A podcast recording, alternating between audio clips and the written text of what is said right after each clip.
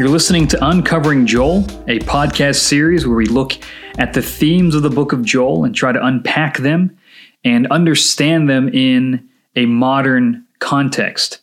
And this is part of a larger project where we look at different books of the Bible and teach it and get it into your daily routine. So hopefully, these are bite sized, accessible teachings that can encourage you as you study the Word of God for yourself.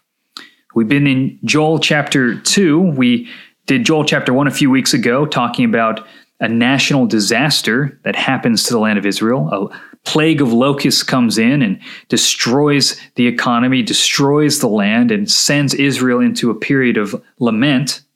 And then in the beginning of chapter 2, we see another catastrophic event in which God is going to actually lead a foreign army against his people as a form of discipline for Israel's idolatry. They are worshiping other gods, and God says that to correct you, I'm going to send an army and uh, destroy your cities so that you get the message that you need to repent.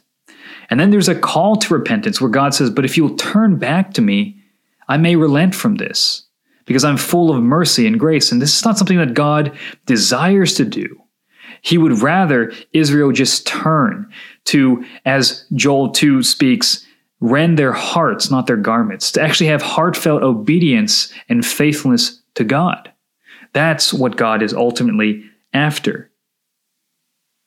And so, this call to return to the Lord is a call to receive God's grace and to return to being his people.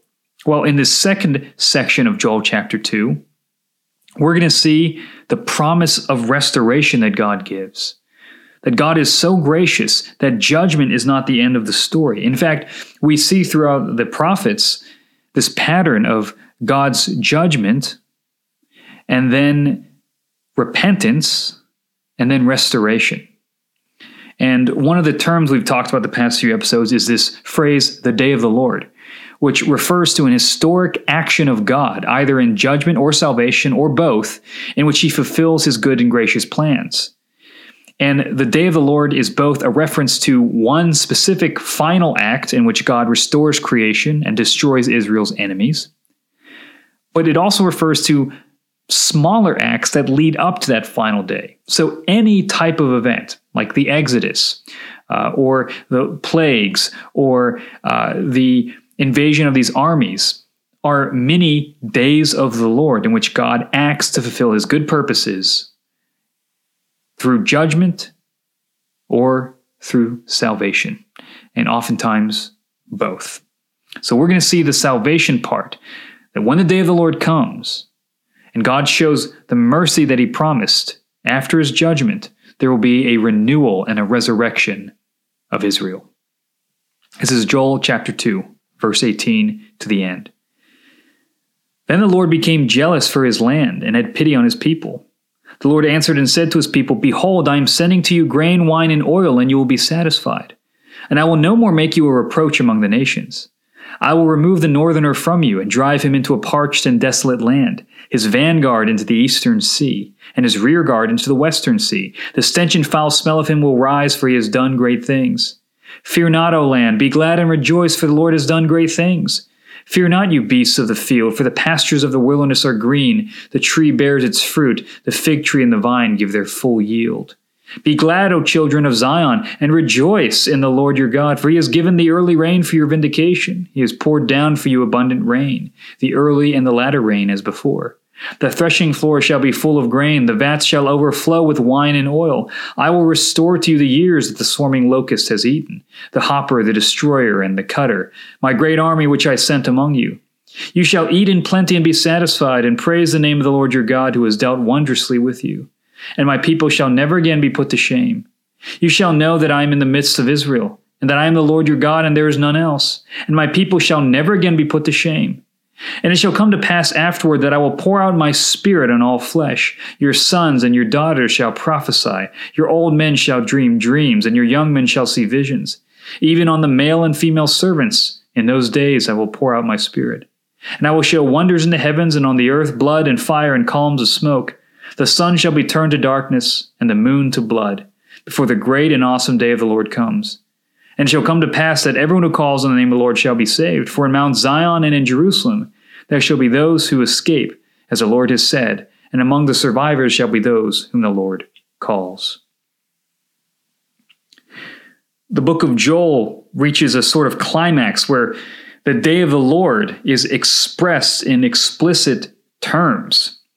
Once again, we see that God's love for Israel, specifically the land, plays a central role. God is jealous for the land, the promised land that he gave Israel, and for his people. And it is his divine grace and condescension that he sends grain, wine, and oil back to Israel. He answers the plea in verse 17 not to be made a reproach among the nations. Remember, Israel cries out and says, God, if, if we are no longer prosperous, if we are in exile, and this continues, the nations are going to think that you're not really a good and gracious God. And we're going to be a reproach. Your promised people are going to be disgraced among the nations. Please don't let that happen. And God, in His grace, promises to reverse their fortunes. He removes the northerner from them. And this is referring to the invading armies. And he returns rain, green fields, and fruitful trees to the land. So God's redemption is physical and earthly. I mean, it would do no good for God to say, I'm going to metaphorically give you rain, right? That makes no sense. We actually need real rain because this is our economy. This is, we need water. We need wells to be filled. We need uh, our crops to be fed. So when the Israelites thought about God's salvation and help, they're thinking in very earthly terms. And I think we have to remember that God is the God who provides grain and oil and water and crops and all these things. These don't just pop up because of human ingenuity, but we are dependent upon God for every morsel of bread, every piece of food, all the good things that we have in life. And sometimes in our modern world, we lose sight of that because we think we're self sufficient when in reality, God is, as He has always been, the source of all good things that we have. And we see that God's restoration of what the locusts consumed climaxes with this event. God will pour out His Spirit.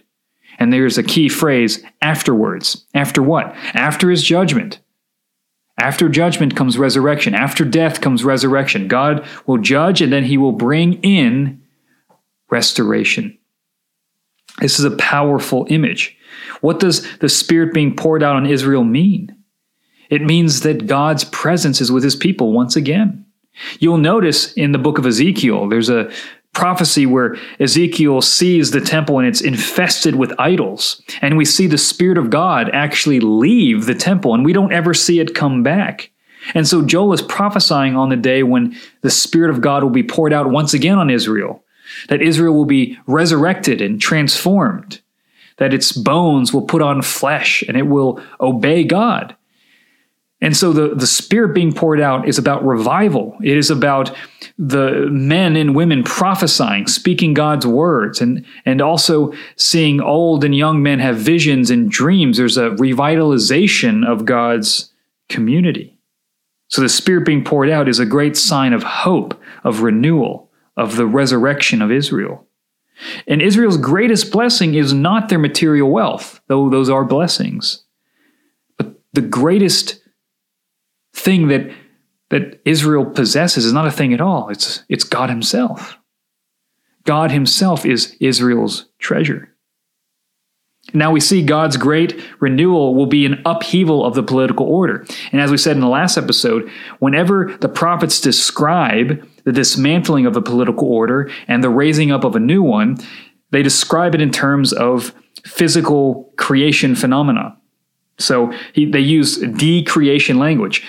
Images used in Genesis 1 are now disintegrated. So we see earth, blood, and fire, and a darkened sun, and a bloody moon. These are all the order of the old order of, of Israel being replaced by a new order of Israel. The old order was disobedient and idolatrous, and it will be replaced by a new order that is obedient to God. And so, this decreation language is meant to evoke in the minds of Joel's hearers that God is about to do a work that's going to fundamentally change the nation by transforming the hearts of its people. Now, we see in Acts chapter 2, Peter quotes Joel, and he says that this falling of the Spirit on God's people is happening at Pentecost. If you remember in Acts chapter 2, the Spirit of God falls upon Jews in Jerusalem and they begin to speak in different languages. And this is not only a reversal of Babel, in which God scattered the nations and confused their languages, but it's also a fulfillment of this new age. It's, it's Peter saying, in effect, God's new age in which his spirit is empowering his people and his new age of revival and his new age of, of power coming into this world has started in part here in Jerusalem.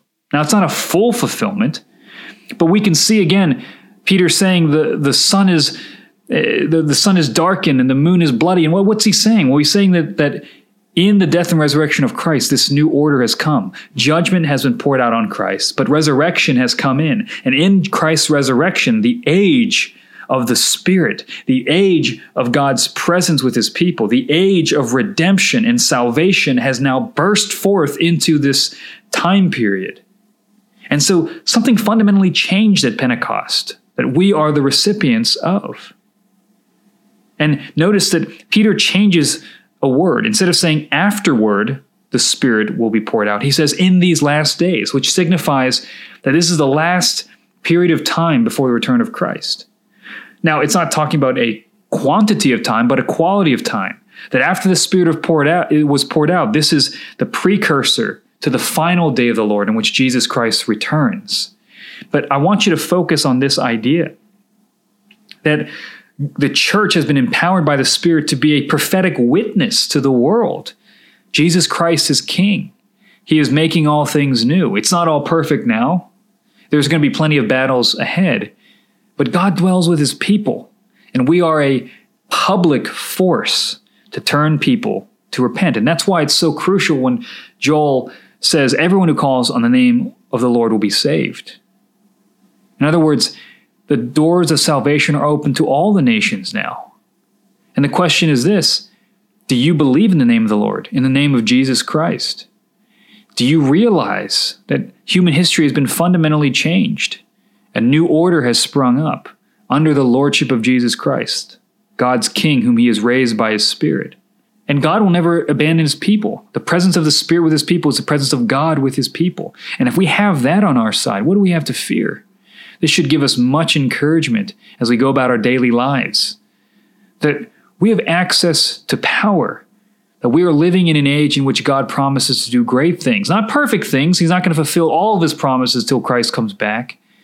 But we should be on the lookout for ways in which the Spirit works in our lives, works in our churches to bring about renewal in the places we are located.